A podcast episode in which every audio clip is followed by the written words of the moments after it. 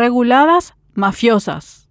Los empresarios del transporte público no tienen madre y si la tienen, deberían darles vergüenza haber parido y criado a seres indolentes que se enriquecen a costa de la humillación ciudadana que diariamente sufre el patético servicio que ofrecen. Esta mafia además de robarles la vida a los ciudadanos, se abroquela y bloquea cualquier iniciativa que implique una opción de transporte diferente e innovadora y sobre todo efectiva como los buses eléctricos o el tren de cercanías, pues esto les sacaría la posibilidad de seguir mamando impunemente de las tetas del Estado. Si el castigo no fuera suficiente, utilizan el poder del expolio y monopolio para presionar con sus reguladas al gobierno y robarle además de dinero la dignidad a los trabajadores. En septiembre del año pasado, el proyecto del presupuesto general de la Nación contemplaba para el 2020